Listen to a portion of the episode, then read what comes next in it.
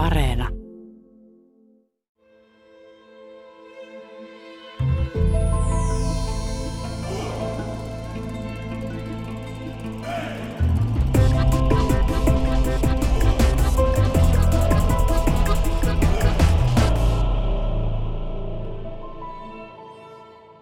Mitä on melankolia, Viktor Klimenko? Ilmeisesti geneettinen perintö. Ei, mä oon ilman muuta niin kuin arvaat, olen yrittänyt selvittää sitä ammatistani johtuen, koska se on tärkeää tietää kuulijakunnan. Onko kuulijakunta melankoolinen vai positiivinen? Ja Ruotsi ja Suomi on niin lähellä. Siinä on ensimmäinen paikka, missä voi verrata. Mutta sitten mä oon yrittänyt verrata, mikä on amerikkalainen melankolia ja mikä on venäläinen melankolia. Sitäpä meinasin juuri kysyä. Joo, se on suuri ero.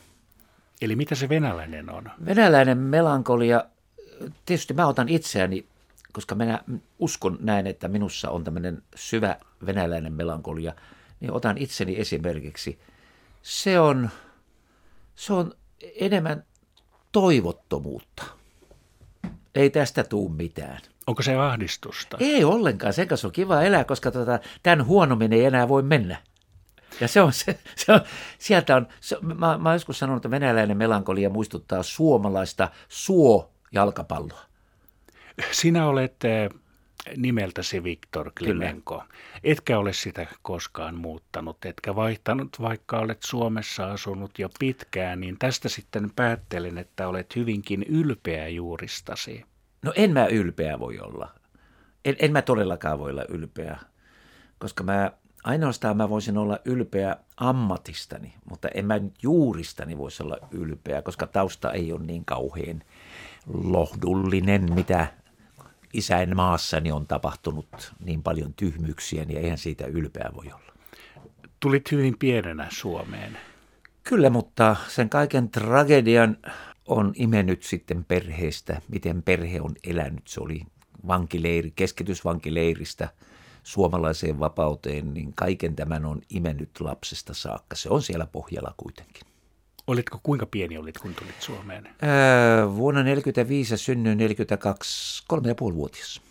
Eli et oikeastaan enää niin paljon muista Venäjästä sinänsä? No ei muista, mutta tunne, tunne on tallettunut. Siihen mä oon vakuuttunut, niin kuin tiedemiehet sanoo, tunne on tallentunut. Mutta kuitenkin niin juuret ovat siellä, että veri pakostakin vetää Venäjälle. Niin, olen yrittänyt täyttää luojan lakeja, että, että jos on juuret siellä, niin, niin, niin täytyy niitä käyttää hyväkseen sitten, koska aina kaikessa, kaikessa löytyy hyvät ja huonot puolet. Niin sinulla on kohta peräti 60 vuotta takanasi uraa, uraa tekevänä laulajana Suomessa. Kyllä, eikä se vielä ole loppu, vaikka loppupää jo näyttää olevan edessä.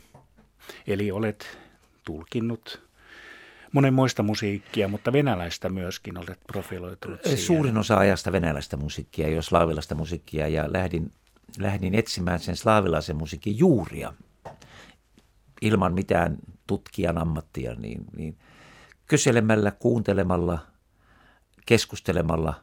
Mulla on ollut kaksi otosta. Vahvin otos on ollut tietysti emigrantit, jotka säilyttivät sitä vanhaa saarin aikaista kulttuuria ja sitten tuota neuvostokulttuurista nousevan kulttuurin homosoviektikuskulttuuria, käytän sitä sanaa siitä, johon, oliko tämä nyt, Khrushchev sanoi, että kasvatamme tänne uuden sukupolven homosoviektikus. Ja se lähti kulttuurikasvatuksesta, että se on ää, emigranttikulttuuri ja se niin sanottu neuvostokulttuuri, siinä on valtava ero, jota ei heti kyllä huomaa. Syntyykö sitten homosovietikusta koskaan? Synty. Minkälainen homosovietikus on? No loukkaamatta ketään ja piikittelemättä ketään tai irvettämättä ketään sukulaisia on Venäjällä. Kun olen käynyt heitä tapaamassa, niin on tullut mieleen, että miltä planeetalta he ovat. Eli mitä tarkoitat Meiltä ei löytynyt muuta kuin kieliyhteys, sukujuuriyhteys. Ajattelumaailma on aivan eri. Millainen on venäläinen ajattelumaailma? En mä tiedä, kun mä en ole elänyt siellä. Ei vaan löydä yhteisiä asioita. Muuten näyttää normaalilta, mutta jotain, jotain suurta eroa siinä vaan on. Ilman, että katsoo sitä negatiiviseksi. Ei vaan löydä sitä. onko se jotenkin suurvalta-identiteettiin liittyvä? Että he no suurvalta-identiteetti on kummallakin. Siis, äh, siis tota noin, äh, slaavilaisella perinteellä ja sitten neuvostoperinteellä. Kummallakin on pohjana suurvalta-ajattelu. Ja se sitten Se on se yhteinen on piirre, taustalla. mutta tota noin, miten sitä suurvaltaa hoidetaan poliittisesti, siihen en ole sillä tavalla syventynyt. Onko siinä suuria eroja, miten se hoidetaan? Mä olen ollut vain tunteiden alalla, koska äh, laulu ja laulut ovat yleensä hyvin lyhkäisiä sanoituksiltaan, mutta melodia kertoo sen tunteen. Ja, ja, ja kun mä vertaan neuvostoliittolaista musiikkia ja sitä emigranttimusiikkia, niin sieltä löytyy se valtava tunneero – Eli millainen siis se emigranttimusiikin tunne ja No ensinnäkin e, siellä jos missään on se melankolia, kaipuu päästä takaisin. Venäläinen, eli slaavilainen luonne on, on tämmöinen patriottinen, se on varsin patriottinen ja emigrantit ovat aina toivoneet, mitä mä pyörin emigranttien parilla, parissa tuolla maailmalla. Heillä oli suuri toive, tämä hulluus päättyy siellä eräänä päivänä ja me pääsemme muuttamaan taas takaisin sinne. Eli he määrätietoisesti haalivat kaipuuta. Emigranttimusiikissa se kaipuu on se vahva ja se on se melankolinen kaipuu jonnekin. Mutta se ei ole yksinäisyyttä tai rakkauden menettämistä, onko se sitä? Luultavasti tilkkanen sitäkin. Kyllä se menettämisen kaipuu. Olen kokenut sen, mutta en itse osannut muotouttaa sitä sanoiksi. Eräs tunnettu emigrantti, emigrantti sen sanoi, että – vain hän, joka on menettänyt jotakin, tajuaa sen suuren arvon, mitä hän on menettänyt. Esimerkiksi homo sovietikus ei ole koskaan menettänyt isänmaatansa. Hän ei tiedä, mitä tarkoittaa rakastaa isänmaatansa. Mutta emigrantti on menettänyt isänmaansa. Hän joutuu pakenemaan sieltä hyljättynä, niin, niin hän muistelee vaan sen vanhat hyvät ajat. Ja nyt kun tämä vanha emigrantti kävi siellä katsomassa – niin hän tuli siihen tulokseen, että liian myöhään. Tätä ei enää voi muuttaa takaisin. Viktor Klimenko, miten sinä olet rakentanut venäläistä roolia ja identiteettiäsi rinnastaen sitä Suomeen, että miten olet tullut tällä toimeen oman urasi kanssa? No onhan se tietysti, kun en ole tutkija, niin olisi kannattanut tutkia tätä, tätä niin sanottua Kekkosen vaikenemisen aikaa. Ei saanut arvostella Neuvostoliittoa, ei saanut mitään negatiivista puhua Neuvostoliitosta. Niin, niin jos sä aiot kuitenkin säilyttää tämmöiset emigrantijuuret, niin se oli sitten turpa kiinni. Tämä oli se poliittinen asenne, enkä mä ollut ainoa niistä. Ja kun kysyt nimestä, niin monet tänne muuttaneet emigrantit vaihtoivat nimensä. Meillekin kotona äänestettiin. Isä otti sen asian kysyi, että vaihtaisimmeko sen nyt suomalaiseksi, ettei aina ota joka nurkalla turpiin. Äänestimme kotona ja me päätimme, että tämä on tarpeeksi hyvä, jääköön tähän. Niin, niin tällaisessa ilmapiirissä on saanut elää, että varpaisillaan koko ajan jostain syystä – No, jostain syystä on se, jos on, on kyllä vastaus. Eli olet kokenut koulukiusaamista no, esimerkiksi? No mä, mä, mä luulen, kun nyt on niin muodikasta puhua koulukiusaamisesta, niin sodan jälkeen kaikkia kiusattiin, ei ryssiä sen, ei ryssiä se. Kyllähän tietysti ryssenä turpiin sai, mutta sieltä sai turpia monessa muistakin syistä. Sodan jälkeinen, sodan jälkeinen sukupolvi oli, oli kovin sotaissa. Välitunneilla aina jaettiin kahteen joukkueeseen ja sodittiin. Ja kaikki olivat tasaisen no, köyhiä. No siinä suhteessa kyllä mä muistan, muistan että ei minua erikoisemmin ryssitelty se kouluna. Että kyllä, kyllä tietysti heikkona ja hyvin sairaaloisena nuoruudessani, niin kyllä mua myöskin puolustettiin hyvin paljon. Että en mä, en mä, en mä, koulukiusaaminen ei sillä tavalla jäänyt syvällisesti traumaattiseksi. Enemmän jäi muita traumoja siltä ajalta. Eli mitä traumoja?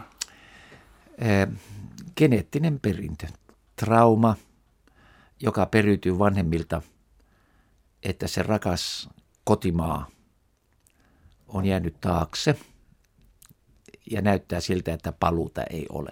Juuriltaan repiminen on traumaattista.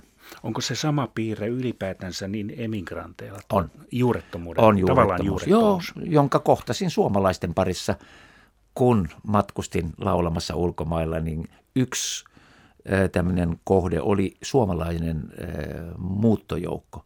Kyllä ne oli aika traumaattisia siellä Amerikassa. Oletko muuten emigranttien kanssa ollut tekemisissä? Olen, olen paljon, joo. Siis venäläisten emigranttien. Kyllä. Kyllä, tietysti kun mä olin tunnetuin, Euroopassa tunnetuin kasakka. Laulava kasakka. Laulava kasakka. Joo, se oli, niin hyvin, se oli niin hyvin brändätty. Ainoa vastustaja brändin jaossa oli tietysti Ivan Rebrov. Mutta kaikki tiesi, että eihän hän ole venäläinen. Että hän on saksalainen, ja, mutta, mutta hän oli brändännyt itsensä venäläisiksi, koska semmoinen vanha emigranttikulttuuri oli aika hyvässä huudossa juuri tästä melankoliasta johtuen. Venäläinen kulttuuri on hyvin korkealle arvostettu. Niin, Ivan Rebrov lauloi jopa joululauluja venäjäksi. Joo, kun se myi. Ja tässä on yksi vastaus. Tässä on yksi vastaus, joka saattaa olla väärä, että Suomessa aito venäläinen ei saanut laulaa venäläisiä lauluja. Mutta kun Laila Kinnunen lauloi venäläisiä, niin halleluja, se otettiin vastaan.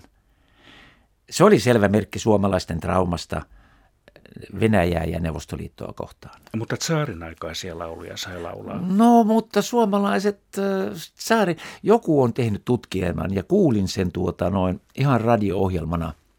Suomalaiset olivat paljon tyytyväisempiä tsaarin aikaiseen aikaan kuin Ruotsin vallan aikaiseen. Ruotsalaiset kävi täältä aivan kuppaamassa sotaväkeä väkeä ja veroja kannettiin ja saari oli paljon ystävällisempi suomalaisia kohtaan. Niin suomalais, suomalaisten tota, noin, saarin aikainen aika oli heille paljon mieluisampi tämän tutkijan mukaan.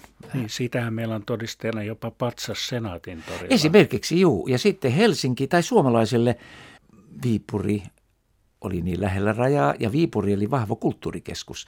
Ja sitten tämä, tämä saarin aikainen Pietarin ruokkiminen jäi suomalaisten kontoille. Sinne vietiin polttopuuta, elintarvikkeita. Se oli hyvä kauppapaikka suomalaisille. Eihän suomalaiset Ruotsiin, Tukholmaan mitään myytävää vienyt. Stenka Raasin oli eh, oikeastaan sellainen, mistä sitten ponnahduslauta, josta urasi varsinaisesti alkoi, ja se oli joskus, oliko se 70-luvun alussa? Tarkalleen sanottuna, tarkalleen sanottuna 70-luku oli jo sen käyttöön, mutta se brändättiin, se brändättiin 69 ja siihen hankittua materiaalia, aloin hankkimaan materiaalia siihen Laila Kinnusen Mansurian kummut venäjän kielisen version jälkeen. Niin, Laila Kinnunen avasi tämän sodan jälkeisen trauman, koska to, kaikesta, kaikesta päätellen suomalaiset olivat myötämielisiä saarin aikaiseen Venäjään, mutta Neuvostoliiton aikainen Venäjä muuttui aggressiivisesti Suomea kohtaan. Tämmöinen käsitys mulla on jäänyt. Ja tuota, no, sen takia täällä sodan jälkeen slaavilaisuus piti panna kyllä pöydän alle, että jos sä oot vaan venäläinen, niin nyt olet hiljaa. Mutta Laila Kinnunen mursi sen. Se oli kyllä valtava murros, että Laila lauloi laulun tämä Manchurian kummut venäjän kielellä. Silloin Topi Kärki havahtui ja sanoi, että Viki, sinä joka olet nyt, niin nyt heti kokeilemme kahdella laululla. Ja, ja tuota, no, Ossi, edesmennyt tässä nyt Ossi, joka lähti, kapellimestari Ossi teki tota noin. Eli Ossi Runne. Ossi Runni teki mulle sovitukset. Mutta hämmästyimme. Lailan levy myi. Viktor Klimenkon levy ei myynyt. Eli Laila sai laulaa venäläistä, kuka muu ei saa laulaa venäläistä. Sinä olet Viktor Klimenko laulanut paljon hengellistä musiikkia. Kyllä. Murros tapahtui 80-luvulla ja tuskin tämä, ongel, tuskin tämä ohjelma nyt antaa niin paljon myötä, että kertoisin, miksi tuli tämmöinen hengellinen murros – olen ollut nyt niin sanotusti uskossa 40 vuotta, enkä ole katunut päivääkään.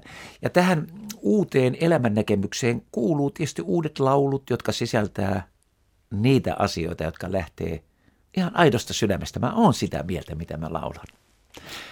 Oletko sinä laulanut Venäjällä paljonkin? No yhteen aikaan ihan mielettömän paljon, ja se oli perestroikka. Perestroikka avasi mahdollisuudet kiertää Venäjällä – koska ateistinen Neuvostoliitto muuttui yhtäkkiä uskonnolliseksi. Ja, ja sillä tavalla tietoisesti ovet avattiin ulkomaalaisille tulemaan tänne niin, sanotaan, niin sanotusti evankelioimaan. Heillä ei ollut minkäänlaisia resursseja evankeliointiin, ja valtiovalta halusi edistää perestroikkaa uskonnollisilla lauluilla ja evankeliumistilaisuuksilla, joita me pidettiin stadioneille. Stadionit oli nuijalla lyötyjä. Ihmiset halusivat kuunnella hengellistä laulua, ihmiset halusivat kuulla, mitä tarkoittaa, että on uskossa, koska slaavilaiseen luonteeseen kuuluu myöskin tällainen piirre. Venäläisyys on maailman suurinta taikauskoista kansaa. Taikausko on yksi piirre kanssa. Että vaikka se oli ateistinen neuvostoliitto, niin sen pohjalla oli ateistinen, ateistisuuden pohjalla oli taikausko. Kerro, millaista palautetta olet saanut? Venäjältäkö? Aivan, mielet, aivan mieletty. Mähän olen, me, nyt kun kuuntelee näitä nuorempia, nuorempaa sukupolvea, niin nehän pitää minua aivan legenda. Mä olin legenda Venäjällä, koska mä olin ensimmäinen emigrantti, joka laulaa näin tasokkaasti, koska siis ammattilaisista me, me tehtiin kaikki, mitä me tehtiin, me tehtiin todella suurella huolellisuudella tasolla. Se oli niin kuin ateistiseen maailmaan näin korkealaatuista hengellistä musiikkia venäjän kielellä, se räjäytti niin kuin yhden potin, mutta siitähän ei Suomessa puhuttu, koska ei suomalaiset ollut kiinnostunut, mitä yksi Klimenko Venäjällä tekee. Entäs sitten suomalaiset, miten he ovat suhtautuneet? Äh, minun hengellisyyteenkö? No esimerkiksi. No, Suomihan on läpensä kristillinen maa. Ainoastaan nyt viime aikoina on, on, on nostettu kysymys Päivi Räsästä kohta, että pitää helvettiä sä puhut siellä. Tämä, tämä niin? on täysin uusi piirre, koska tähän rakoon mulla on hyvä tilaisuus. Kun tulin uskoon ja olin julkis ja julkaisin sen, kaikki lehdet kirjoitti, nyt se on mennyt sekaisin. Niin mä ajattelin, että ei voi totta. Kristityssä maassa, joka 500 metrin päässä on kirkko. Ja kun tulee uskoon, niin sanotaan, että oot sä mennyt sekaisin. Siitä syystä, että miten voi uskovainen tulla uskoon. Me ollaan kaikki uskovaiset ovat luterilaisia, niin kuin sanotaan. Niin, niin siitä tämä maailma on muuttunut rajusti. Ja nyt yhtäkkiä se menee toiseen suuntaan, että, että eihän uskovainen enää saa olla uskovainen täällä muuta kuin valtion lain ehdoilla. On tämä mennyt, on tämä mennyt hullummaksi kuin Venäjällä. No entäs sitten niin vielä, jos palaisi tuohon laulajan uraasi, niin onko sillä joku semmoinen erityinen brändi tai että korostat jotain tiettyjä piirteitä, kun esiinnyt venäläisen laulun tulkkina? No se on, se on kokonaisvaltaista, koska tota noin, sanotaanko näin vertauskuvallisesti, että japanilaisen olisi hirveän vaikeaa esiintyä venäläisenä, koska se uskottavuus kärsii. Tänä päivänä, kun me ollaan visuaalisessa maailmassa, se ei enää riitä, että sinun äänesi edustaa. Koko sinun kuvasi television kautta ja muuta sun pitää olla viimeistä piirtoa myöten täyttämässä kuulijan ja katsojan mielikuvaa. Brändihän on mielikuva. Ja jos mä lähden sitä brändin ulkopuolelta, mun uskottavuus rapisee joka tasolla. Haluat vielä laulaa edelleenkin? No niin kauan kun ääni kulkee vielä ja on jotakin sanottavaa. Tämä on aika kaponen tämä, tämä emigranttikulttuurin ja emigranttimusiikin esittämisen. Se, se, on, se on supistuu päivä päivältä, koska on olemassa emigranttilista. Sanotaanko 15 vuotta sitten mä olin tällä, tällä listalla, oli numero muistaakseni 9 tai numero 12. Se oli uskomatonta, että Venäjällä pidetään listaa ulkomailla olevien emigranteista, e, e, näistä taiteilijaemigranteista. Ja nyt iän myötä sieltä on karsintunut niin paljon esiintyviä emigranteja, että mä taidan olla nyt viimeinen ykkönen. Viimeinen mohikaani. Niin, mä oon vielä kiertänyt ja, ja tota, no siinä mielessä voisi aika rohkeasti sanoa, että imigranttikulttuurin edustajana taidan olla niitä viimeisiä vielä, jotka laulaa ja kykenee laulamaan.